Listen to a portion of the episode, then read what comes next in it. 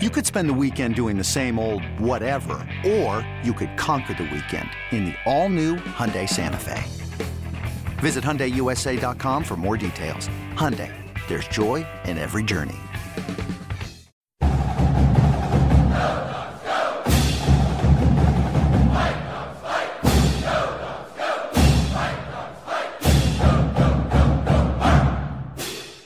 I'm Kim Grinolds of dawgman.com with University of Washington Athletic Director. I would call you Jennifer, but there's only a couple people to get away with that. But it, it's Jan Cohen. Who calls you Jennifer, by the way? Ann Gettinger, one of our um, wonderful Tyee Club donors, always calls me Jennifer. Um, couple best friends call me Jennifer. That's about it. Your dad? Uh, Jen, Jen, or Jen. Coach Pete? Uh, I don't even know if I've heard him call me by my name. No, I think he calls me Jen. Yeah, yeah. Right. It's the Jenny one. I, I heard there's somebody out there that calls me Jenny from the block on social media. I think that one's hilarious. Keep at it, bro. have you been have you have you been tested for COVID? Multiple times. Yeah.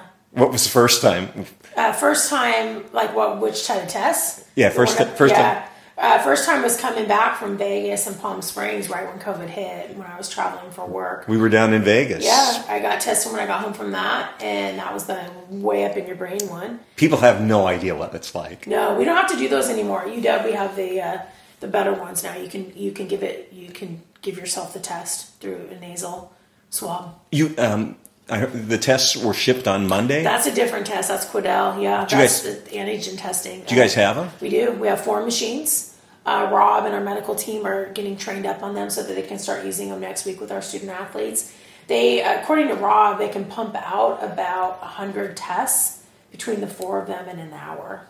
Wow. Um, we're going to do backup. So this is, you know, there's a testing strategy here, which is da- daily antigen testing, but we also still have access at the university uh, for PCR testing, and we plan on using a hybrid approach, of daily antigen testing complemented with PCR tests as well. I, has Rob told you if how hard this training is? Is it's like learning how to run a TV Well, remote, Rob, or is I mean, I've heard it's detailed, um, but I also Rob is like the perfect person uh, for this time because he is, you know, you know Rob. He was our head athletic trainer for football for many years. But he's a tremendous leader, and he's just the best in in, in change and in crisis. Calm, cool, collected, hardest worker. So he's, you know, any anything that we throw at him that's challenging, he's gonna think's great. And he's gonna figure it out. So that's how he feels about the Quidel test now. We're good. Kim Harmon has been um, huge in this. Big Tell time. people. I don't think people uh, know who Kim is and what Yeah, she I mean Kim Harmon's a uh, with UW UW Med, and she's been our head football team doc for several years. In addition to that, she's got a role with the Pac-12, um, both as a as um, you know a, an employment role, and then also as a Pac-12 medical advisor. Um, she's also a mother of, of sons, and is a huge college football and high school football person. So yeah, she's been actively involved um, with our Pac-12 medical group uh, since even pre-COVID with grants and research and areas like concussion, um, and then has been a tremendous leader in coming up with a way. I mean, those guys worked their their angles to try to get access into this testing plan because they felt like once we could have daily testing, that they were going to be confident that we could play football again. you know, we've been doing this for 20 years, 23 years to be exact, and I've been on the sidelines most of those years. But it's kind of crazy to me to see the passion somebody like Kim Harmon or Rob, they're fo- actual football fans, Yeah, which makes a difference. They are. They're fans of football and they're fans of our kids. They're fans of our program. They're fans of Seattle. They're fans of our community. They know how important this program is to a lot of people, not just our student athletes. And so then they're doers, you know. I mean, Kim is a she's a pretty aggressive doctor. So I knew pretty early on when she was concerned and that there was going to be um, a lot of diligence in this, that there was a reason for it, and that I trust her um, so much. And also Dr. Drezner, you know, who is a team doc with the Seahawks, is also one of our docs and was really involved um, with the assessment of the plan as well. Yesterday they voted to start the season. Um, it seemed like two things really got the ball rolling to get the season going. Um, the first was getting the um, Quidel test. Correct.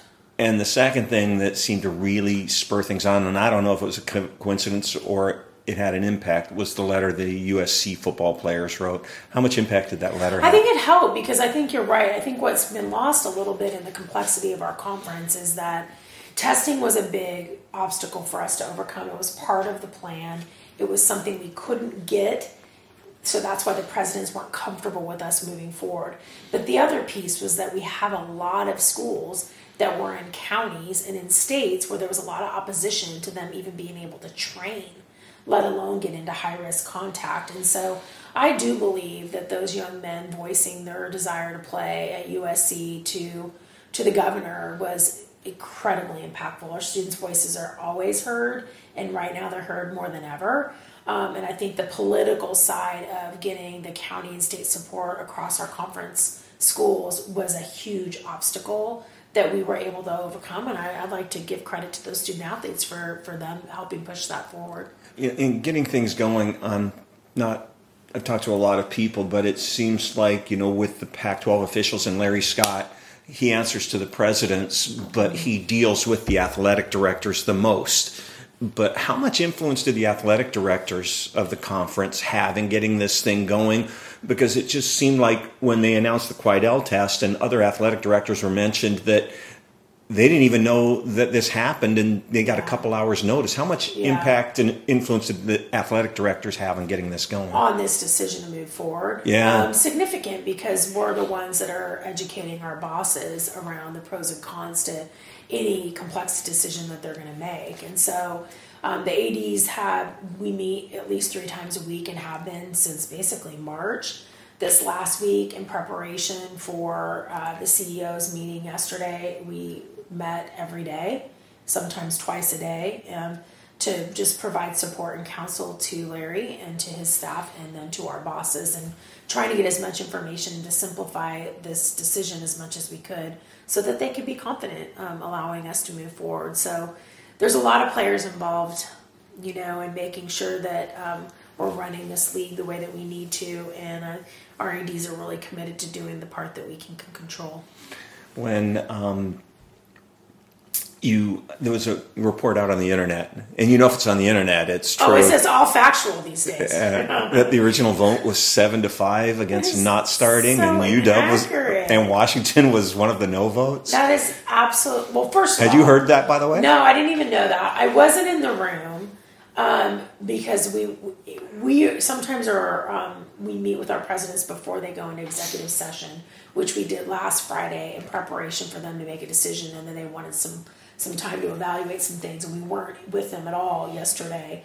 But I can assure you that President Cauce was supportive of us moving forward going into the meeting yesterday, and um, all I've heard is that it was a unanimous yes in that meeting. I don't think that that must be factual. That, that, that vote. I, I'm only I've dealt with Ana Mari a little bit, and I've heard a lot of people, and everybody's got you know high regard for her. Yeah, she's got so much on her plate that football people have no comprehension of the bigger issues that she's got Absolutely. to deal with. How much time did she really have to devote to this? She's always dedicated time when it matters the most to athletics. She understands how important it is to the university, and um, she's a student president. You know, she cares about students, and so she cares about our student athletes. So we've been in constant conversations about ICA every week since March, and she always, I mean, in preparation for any meeting or any discussion or anything that comes up, it's a quick text, hey, do you have five minutes for me? Do you have 15 minutes for me? It is a quick response, and she's always accessible. She was very well prepared for this situation. There's a lot of work that's going to have to be done to get things going, mm-hmm. but um, there's been games canceled. Yeah. Do you have any idea what the criteria would be to if a game is scheduled to not play that game? We don't know that yet. I've been asked that a couple times. I think you know some of the games that are canceled are not canceled because of a threshold criteria. They've been canceled because they don't have enough players in certain position groups to even be able to compete. So I think this next week we'll be able to flesh out. We've looked at some concepts, but flesh out some um, priorities around that. I also am hopeful though that, and I, I don't know. I think any we don't know what the future is going to hold, but that the, this is the most aggressive aggressive testing program that any school is going to have. The schools that decided to go without as much testing we don't know if that's part of the issue for them having to cancel games. If you're testing every day, you might have the opportunity to have less spread. That's the whole goal. And if you have less spread, you might not have the issue of being able to, you know, or you might not have an issue of not having enough players to compete. This isn't a matter of just turning this light switch on Yeah. and playing football. There's a lot that needs Yeah. to be done. And you furloughed a lot of people in the athletic department. Where are you at with that? And when are they coming back? Yeah, and well- how difficult is this staffing Yeah? I mean, this is going to be difficult all year because um, we just have to do more with less. It's just our reality financially as a as a as a department. That being said, our furloughs were strategic, and the furloughs that we made um, are not necessarily uh, need to be changed based on the decision that was made yesterday. Um, we do have flexibility though in the last round of personnel decisions that we made. That any decision that we made, there's flexibility from an HR standpoint to change that plan, so we can if we need to. Um, we didn't furlough everybody at the same time of our whole department. We had strategies on when people were gone, and we have a plan to um, move forward. We also did not furlough anybody that was related to the medical support and the preparation. We didn't have people in the football office furloughed or anything like that. Like our our teams and our coaches and the support staff that they need to get them ready to compete are all intact in our department already. What would you say the um, I don't know atmosphere or a feeling you know within the athletic department? Is it anxious, fear? You know what? What's I think the you know, general our, you know, this has been a roller coaster. Um, that we we all have this roller coaster image we send to each other all the time. I mean, it's a, been a very difficult time for a lot of people for a lot of different reasons, right? In our state and our country, and um, our staff has felt that. You know, their passion is they work in our department to give students an opportunity to fulfill their dreams, and that's all been gone. And you know, people have lost jobs and lost incomes, and um, there's a plan one day, it's a different plan the next day, right? We're all on this roller coaster ride together. So I was able to see some of my staff last night, and I think it was like, hey, we got to win. We need to celebrate it. Um, I think that uh, when you're so used to losing every day, like we felt like we've just lost every day in a battle. We have not had a lot of good news um, for a long period of time. Um, people are super excited, and they're kind of just like, is this really happening? Can we really trust that this is really happening? And you know, my point is we can. It's a path forward, and let's just enjoy taking the step every day until something changes, and then we'll adjust again. One of our subscribers had a great question. Wanted me to ask you Yeah. if you've um, decided a punishment for those get caught sneaking into the stadium for a game. Do you know how many people have already texted me like, "Hey, can I hide in your closet?" Dylan, you know, my youngest son's a 15 year old. He's a football player, and he's just like, "How can we get all my friends in the suite still?" I'm like, "Oh, this is not how this thing's gonna go." But yeah, I don't know how we're gonna deal with the logistics and no fans. I just, you know, there was a trade off in this decision for the CEOs, and I think the fan. And again, I wasn't in the room, but I think the fan piece was one of those. Um, it's hard to imagine Husky Stadium without our Husky fans in the stands. And I know our kids want to play in front of fans. We're going to work really hard to try to allow for with our county their their families to come. Um, that's going to be a goal, but um, yeah, it's weird. Um, but you know, our fans will be able to watch us on TV. I mean, the majority of the games should all be on Fox and ESPN in this model, and we'll hopefully have a schedule here in the next week. I know, you know, with as many people out there struggling, there's people, you know, they kind of avoid looking at their checkbook and their savings account and Yeah. their 401ks and everything. Uh, when you look at the Unless budget, they work at Amazon, and they're like, "Sweet." when you're looking at the budget, you just kind of go, God. Oh yeah, it's one of those things. You know, we are a very thoughtful, responsible athletic department. We we you know Kate came from Foster. She has you know higher ed CFO experience, and you know it was our goal. You know, it was an expectation that we stabilize this place so that we could you know move forward. And we all know that we saw what happened here when we did that, when we made hard decisions and we worked our asses off, and our donors and fans stepped up and just helped change the game for us. We saw the results of that. We stabilized our department, we invested back in our programs, our teams were winning, they were doing well off the field. All there's a direct correlation between finances and our success. There just is. And so, um, we're trying to, we feel like we've been way more aggressive in cuts than other schools that don't have reserve funds, that have, you know, less favorable financial outcomes coming than we are. And we're doing that strategically so that we can recover faster. We're not doing it in the ways that are going to hurt us in football.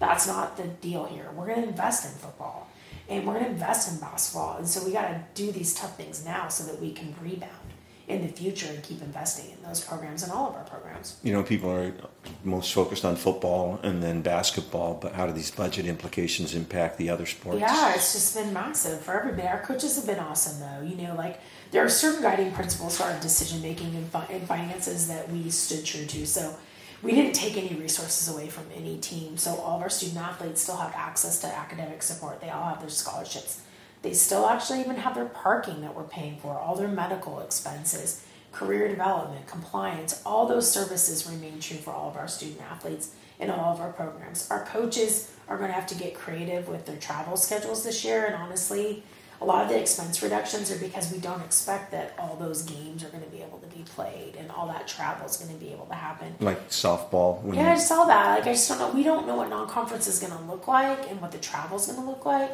So they're going to have to figure out how to make that work with, with less, but overall, the fundamental things that are most important to the students' experience and most important for those teams to be competitive, you know, are intact right now. What the future holds, I don't know. You know, that's that's what scares me the most. Um, is you know that's why we're so proactive and being aggressive in cuts. Is that we want to be able to come out of this thing, and if we sit on our heels and hope it's all going to work out without making tough decisions. I just don't think we're going to recover.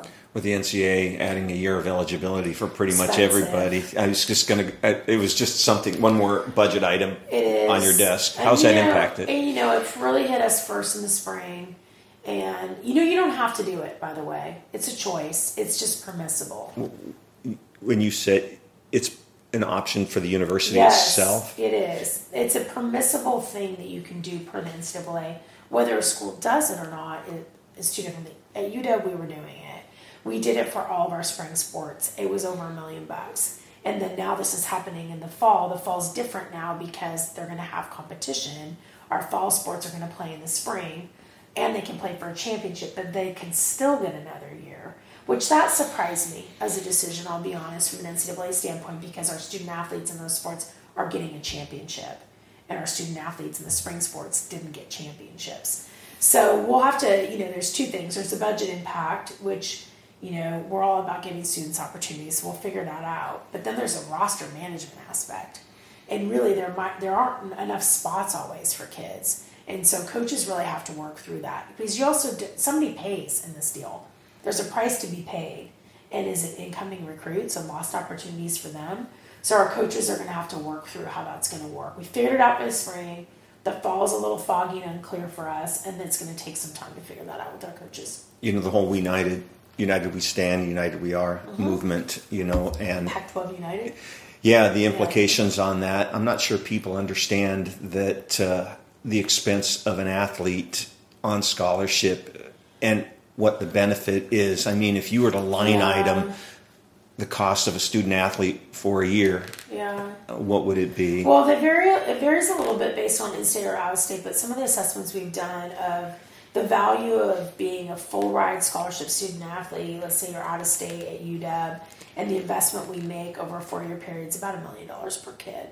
When you add up the uh, academic support, medical support, mental health services that we provide, um, career development services that we provide, uh, international experiences that we could provide. You know, you go down the list the food, the fuel bar, the strength and conditioning, the sports performance.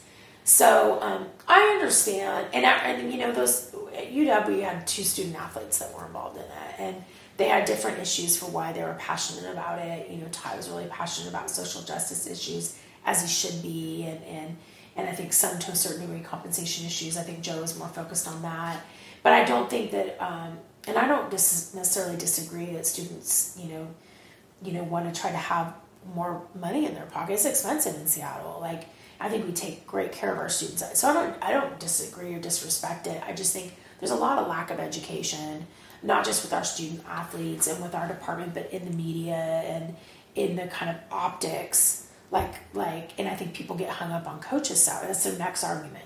The coaches, well, our coach football coaches are like five percent of our overall budget. So that's not that's that's that's actually not if you're talking about that doesn't make that's not the argument. So um, you know we just got to keep doing a better job at, at, our schools across the country of uh, making sure that our student athletes are prepared for life after college and that they uh, they value the experiences they have and they realize that that's launched them into something even better.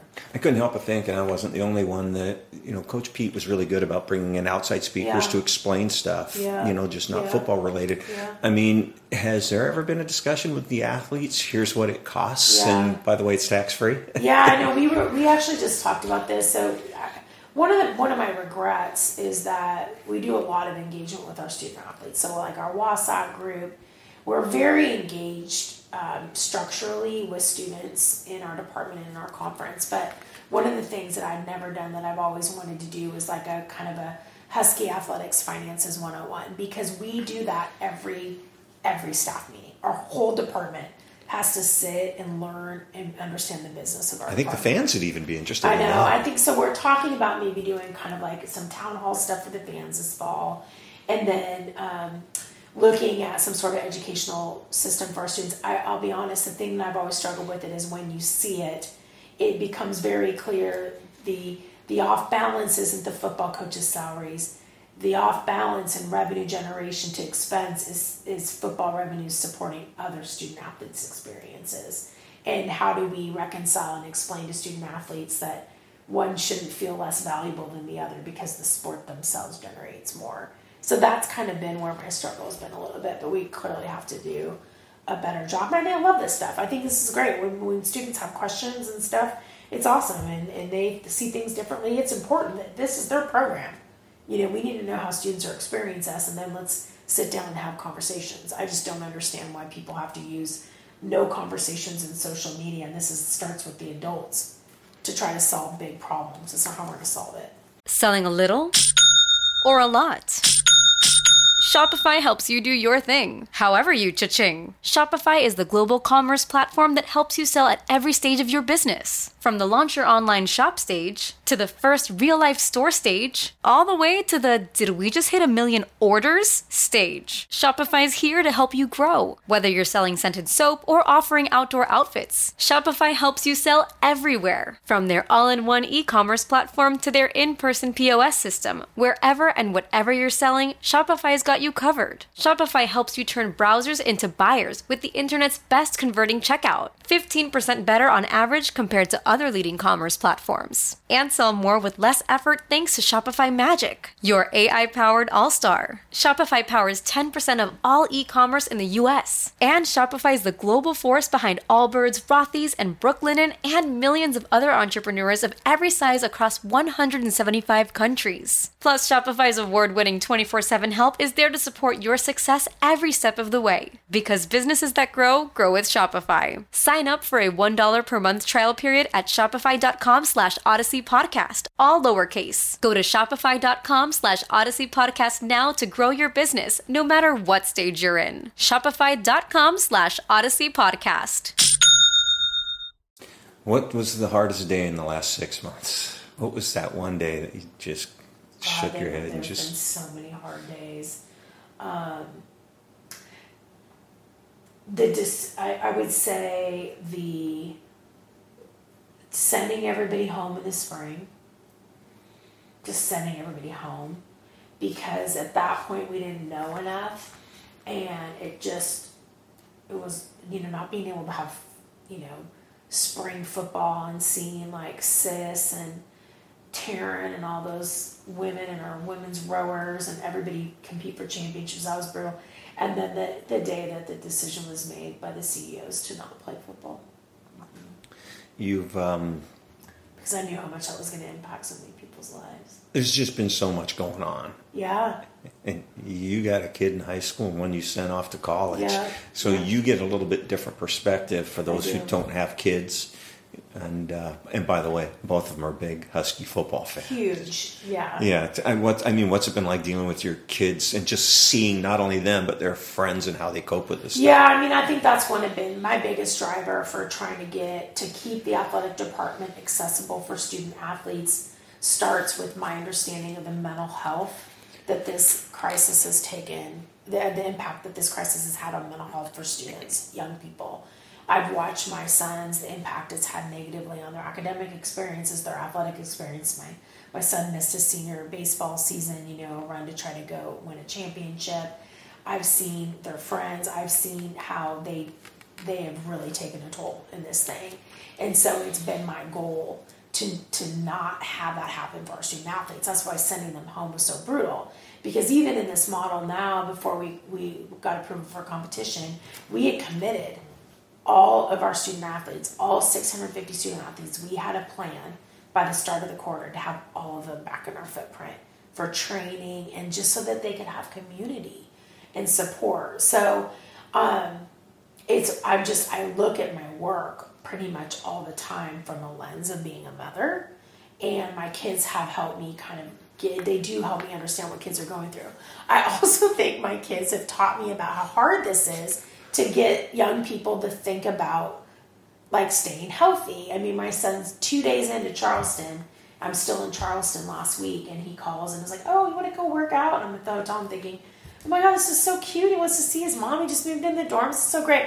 And then there was like the mom light went on like right after that. I was like, "Why is he coming over here? Why does he want to work out?" And he sits down with his toothy little smile. I was like, "I got busted last night. I had girls in my room." And I'm just like, "Day two, yeah. Day two, you cannot, and I, and I had given a lecture like less than 10 people, you're probably going to be fine. If you have 10, you're going to get expelled.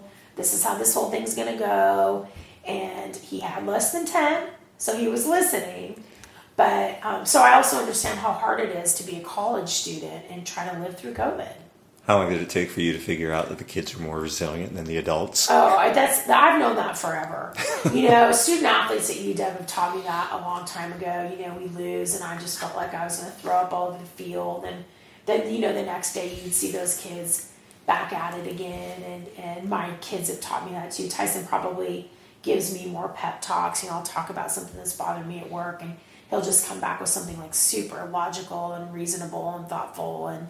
Um, yeah, my kids have really driven it. You know, then we went out, we were in the South, so when we were out, I took Dylan with me, and then we went and did a couple site visits to one school in particular. It's been very successful in football, Clemson, and I wanted to see how they were doing it. And so I was just out there last week with him and with Dylan, and you know, he was assessing with me what were our strengths as a football program. What is this facility assessment of Clemson versus UW, and what were some things we could work on, but what were some things that we were doing better? I mean, was, he's, he's helpful.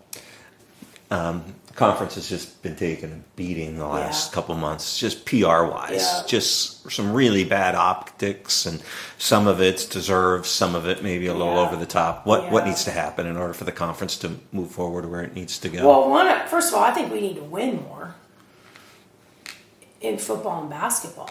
I mean, I think that if we if we're in a CFP, we've got a school in the CFP every year, and if we're in the Final Four in basketball, then I don't think people are talking about some of the things that they're talking about. if Washington finishes the season seven and zero, and there's talk about them not being in the college Oh, football go, play, right. who's First gonna, who's all- gonna, who's going to be screaming the loudest? First of all, let me start with that means we beat Oregon, um, who won't have a bye against us this year. Thank you, COVID. Um, so, yeah, I mean, there's a lot of different things, and you're right. I mean, th- I think there's a couple things. I think one, there are some things situationally with our conference, the geography of our conference, the academics of our conference, the the politics within our region. There's a lot of things that have been playing into the latest noise around our league. There's certain things that make us really unique and different that are positive, that are also negative when it comes to us being competitive and us having a strong national brand. Um, but at the end of the day, I think that um, the way that the conference has handled this situation with a medical group that's been consistent the entire time, people might not want to like it, but I don't know how you can argue with how it's been managed. I mean, it was consistent the whole time. I mean, nobody's wavered, and the and the and the league stayed. You know, the the, the twelve schools stayed true, and we didn't have like the Big Ten situation where we had football coaches that clearly think they're presidents of universities. I mean, that's what bad happens at places. When um, you um, have had conversations with Chris Petersen about Yes. this stuff, Yes. you smile and laugh. Your relationship, people don't really know Chris Petersen. Tell me about Chris and how he's helped you along with this. I think one And of how the, much is he involved? Uh, he's so one of the, th- I, I, you know, I tried to kind of almost hint to this a little bit in his press conference when he left. One of my greatest disappointments um, for Chris as his time as a head coach was how little people on the outside really knew him, and I felt like Coach Pete was very misunderstood publicly, and it bothered me so much because he single handedly one of the most greatest influencers on my life ever in my entire life because he's a phenomenal leader and an incredible teacher and he's fun and cool and interesting and smart. So um, he's been great. You know we were in vegas together when this thing happened. He came to vegas with us to go to the pac 12 basketball tournament and um, Sitting with you and Lincoln uh, Kennedy, yeah, courtside. yeah. And then we had dinner, and we're like, "What's this COVID thing?" And then here we are, and um, from every step of the way. I mean, he's just a phone call um, for me. So I, I usually do talk to him every week. Um, there might be a gap where I don't. Um, he's doing work with our head coaches, so he's doing kind of some coaching of coaches. He's just a great resource for me to talk to about anything. He has no agenda with what's going on in our department or what's going on at the conference level or what's going on nationally with college football. He's just got great insight. Um, he's a calming influence. He's got great books and just mindset work that we can do. So um, he's just a really special human being, and he's loving the work he's doing at Foster. And he's just kind of dabbling in a lot of different stuff, and he's just he's just a gem of a resource for you statute of limitations has expired when Steve Sarkisian stepped down. It was kind I think it was Oh, on a Monday. Yeah. And um, people were freaking out that it was taking so long because I think Chris was hired on Thursday, and we had somebody tracking your plane That on the, by the way, that was the fastest search. I mean, now these guys hire these search firms and take forever. Oh yeah, we did have the plane That's right. there was like people in the bushes or something too. I think. It wasn't us. Yeah. But but did you remember when um, you knew this is our guy, and Yeah. when you met him, and when Yeah. he finally said okay? Yeah. t- Can you just give us a little bit of insight? Yeah, so you know, um, high profile coaching hires are probably a little bit different than what fans think that they are. A lot of times, most of the work is done prior to you even meeting the coach. So Chris was very well known, right? I mean, he was a very well known guy. He was, I want to say that was Sark was announced Sunday. Chris was high on Scott's list. Tuesday, we were getting uh, you. What you do is you get um, the lawyers and or agents' phone numbers. You don't call the coach. You you go through people, and I was getting some calls inbound about him, um, like from Skip Hall, and I feel like Bellotti maybe called me or somebody else. And um, so we were like tracking around the same time with him, like his interest. He like they called, we called, and then we that was a Tuesday, and I think we were supposed to fly out and meet him to interview him on a Friday. We moved that up a day. We had already we had determined that he was our guy before we ever met him, and um, we had agreed to almost all the terms of his employment before we ever met him. So when we went and interviewed him, he the deal was done that night. And I remember getting in the car afterwards. Well, just like first of all, he's just like so direct, and so he was unlike any football coach I'd really ever been around. And uh, I just thought it was awesome, and it was a no brainer. And we got in the car afterwards, and that's and that this was such a classy Chris Petersen move. Before he left, he said, "All I ask is that I can talk to my team and my university that's been so good to me for so long. And we said, absolutely. And then we get in the car and it's all over Twitter already. I'm like, Sorry, I John. texted him. I'm like, I'm so sorry. I don't know how this happened. And so, but Scott and I were laughing so hard because we flew home, and it was just the two of us. A donor had helped us use a plane, and um, and then all this stuff on Twitter is like, oh, he didn't take the job. He didn't fly home with them. I'm like, who are these people? Like, you don't fly the guy. You didn't kidnap him. But we had, I, I literally slept with that signed MOU. I mean, it was exhilarating. And, um, but I will tell you, I had no idea in that moment when we hired him how transformational he was beyond football. I mean, he exceeded all expectations as far as leadership goes and just setting a tone of excellence that was well above what I had envisioned when I met him. When we ask people who know Mike Hopkins their best Mike Hopkins story, they never hesitate. They always have one. What's your best Chris Petersen story? Oh, my best Chris Petersen story. Oh no, I still get nervous like I can't tell stories about him. There's something about Coach P where we're all just like, oh my gosh. He was vanilla ice once as a, in a dress. So he loves dress up. Did you know this? No. He loves um, theme dress up parties. And so him and Barb really get into it. And they had every year when he was head coach, and this started when he was at Boise, they would host a party for the staff, and um, they'd have a theme every year. And then you'd have to dress up. Well, I hate dress up. I hate Halloween. I can't do any. It's so much pressure. And people were really creative. There was like prizes and stuff. So one year he was Vanilla Ice, and he had the soul patch, and he looked just like him, just like him. And then one year he was the Dr Pepper guy, you know, with the tray on those commercials during like college football game day. So that's something that people maybe don't know. This episode is brought to you by Progressive Insurance. Whether you love true crime or comedy, celebrity interviews or news, you call the shots on what's in your podcast queue. And guess what? Now you can call them on your auto insurance too with the Name Your Price tool from Progressive. It works just the way it sounds. You tell Progressive how much you want to pay for car insurance, and they'll show you coverage options that fit your budget.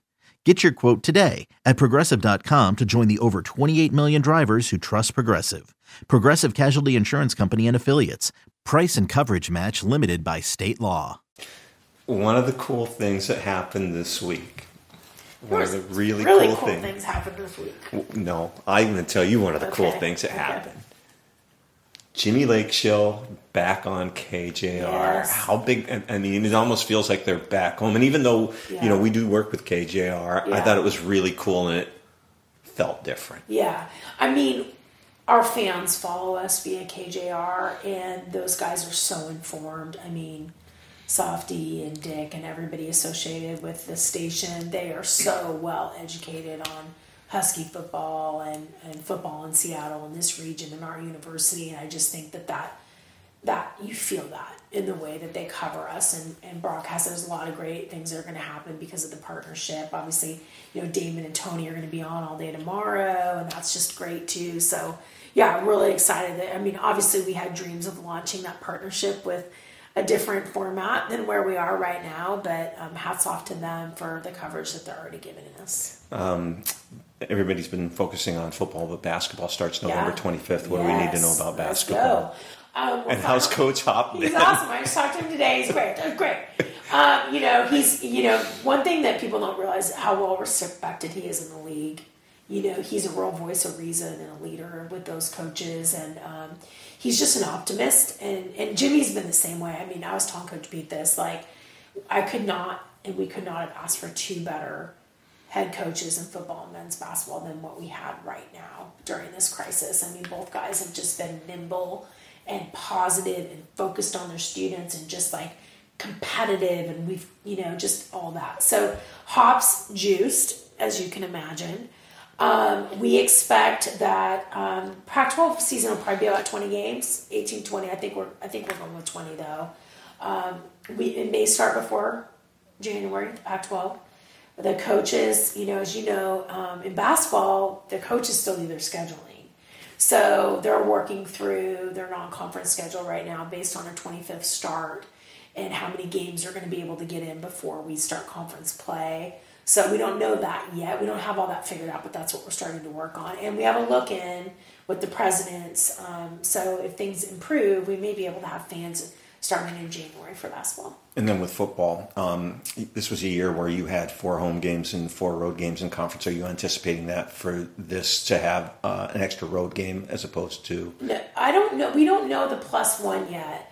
We'll have three and three, and then we don't know what the plus one location is going to be um, for the. Are you talking about the, the the extra game? Yeah, everybody's asking about the schedule, but I'm Yeah. guessing that's still. Yeah, we don't know yet. But so basically, what all we know right now is that we're playing our um, our North opponents plus a crossover game, and that it's going to be split three home, three away. Oregon game will be in Eugene. Yeah, it'll be in Eugene, but like no fans, baby. Let's go. Will I be able to go? I mean, I can't tell you how happy I am with the co- double combo of no buy and no fans in Eugene. I get you in trouble. It is just like, honestly, it's Christmas right now. Um, and so, yeah, and so, and I don't know, we don't know who we're going to open with. You know, somebody can play on Friday night on this thing because they have it November 6th, not the 7th. And then we'll have, hopefully, we're not, hopefully, we're playing in the conference championship. Um, but that day that there's conference championship that weekend, we'll have an extra game. I don't know who the opponents are. We don't know who 9 it is. a.m. start time is. That's all. It's actually on the table, but it's still an opportunity for schools to evaluate. It's not being, in my, from what I've heard, it's not being forced on any school. Uh, I told Softy earlier today, like if this was the year to do everything and get it out of the way and not have to worry about it the next year, we'll play every game on a Friday night. We'll play on a Thursday night, as long as it doesn't negatively impact our fans and our kids are ready to go. But um, yeah, I think th- those 9 a.m.s are probably a little bit more realistic for the mountain schools because they're 10 there. So, yeah. One other cool thing happened this week.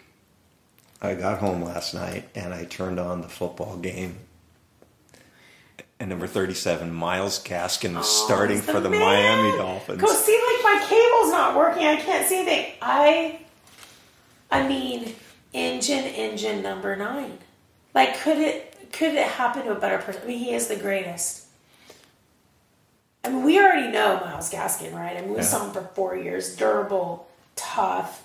I mean, just, just the epitome of like the kind of person you want to coach. It's awesome. I because you're like a mom to a lot of these guys. Yeah, but the other thing yeah. was uh, Budda Baker signing that I know. big contract. Good for him, Well, what do you think when you heard that? I just thought, good for him. I mean, like, here's a kid that's done everything right.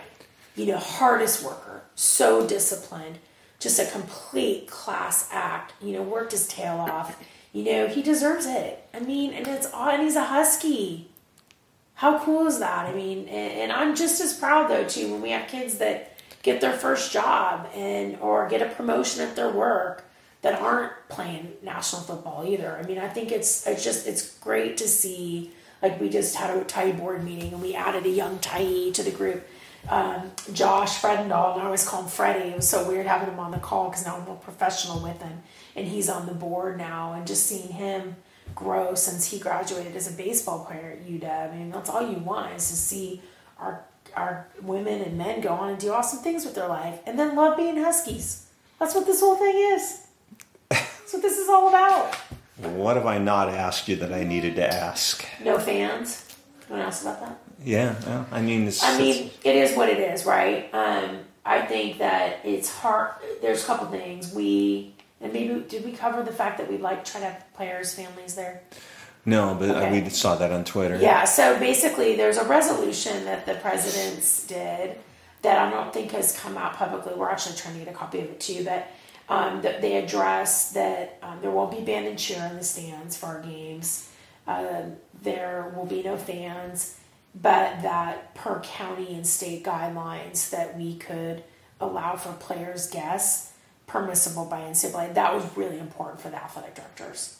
Really important for me uh, our student athletes they can't play in front of fans that's very disappointing and but they have to have a chance to play in front of their families and so we have to work on that with our county to figure out a way to do that with this restrictions that we have right now we have some time since we won't have a game at least until the first week of november but um, and then the no fan thing I think was more. Um, well, maybe here we could have we wouldn't have been able to probably start with fans. Maybe we could have worked on that. We've been working with we had every socially distanced stadium model you could possibly imagine. Like I think I saw 14 at one point in time.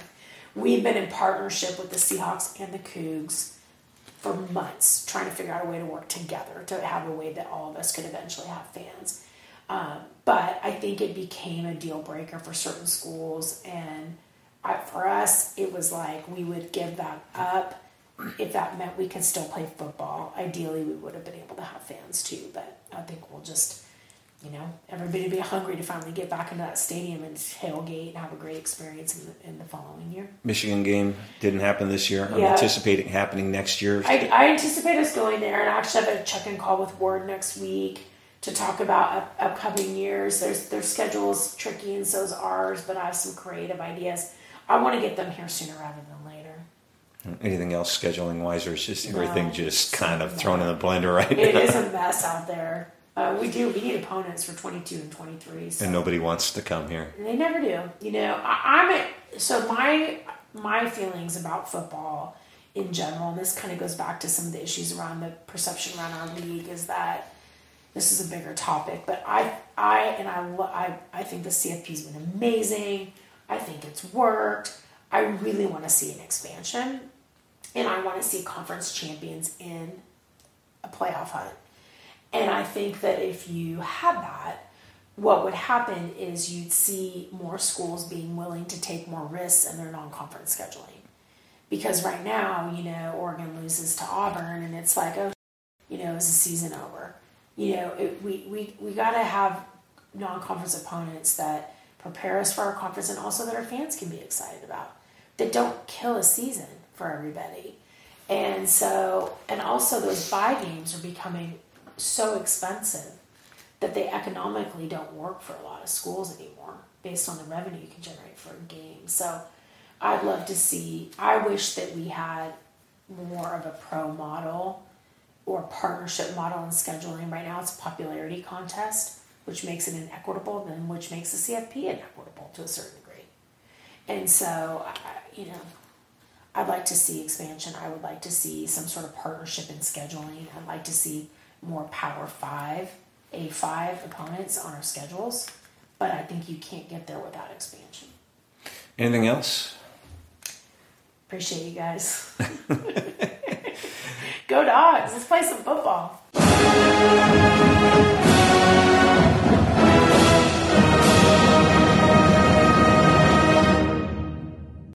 The wait is over. The Chi returns with new episodes on Paramount Plus. What brings you to the show? Opportunity. Everybody, get down! A new reign is coming to the South Side. Never should have sent a boy to do a woman's job. The Chi. New episodes now streaming. Visit ParamountPlus.com slash The Chi to get a 50% discount off the Paramount Plus with the Showtime annual plan. Offer ends July 14th. The subscription auto-renews. Restrictions apply.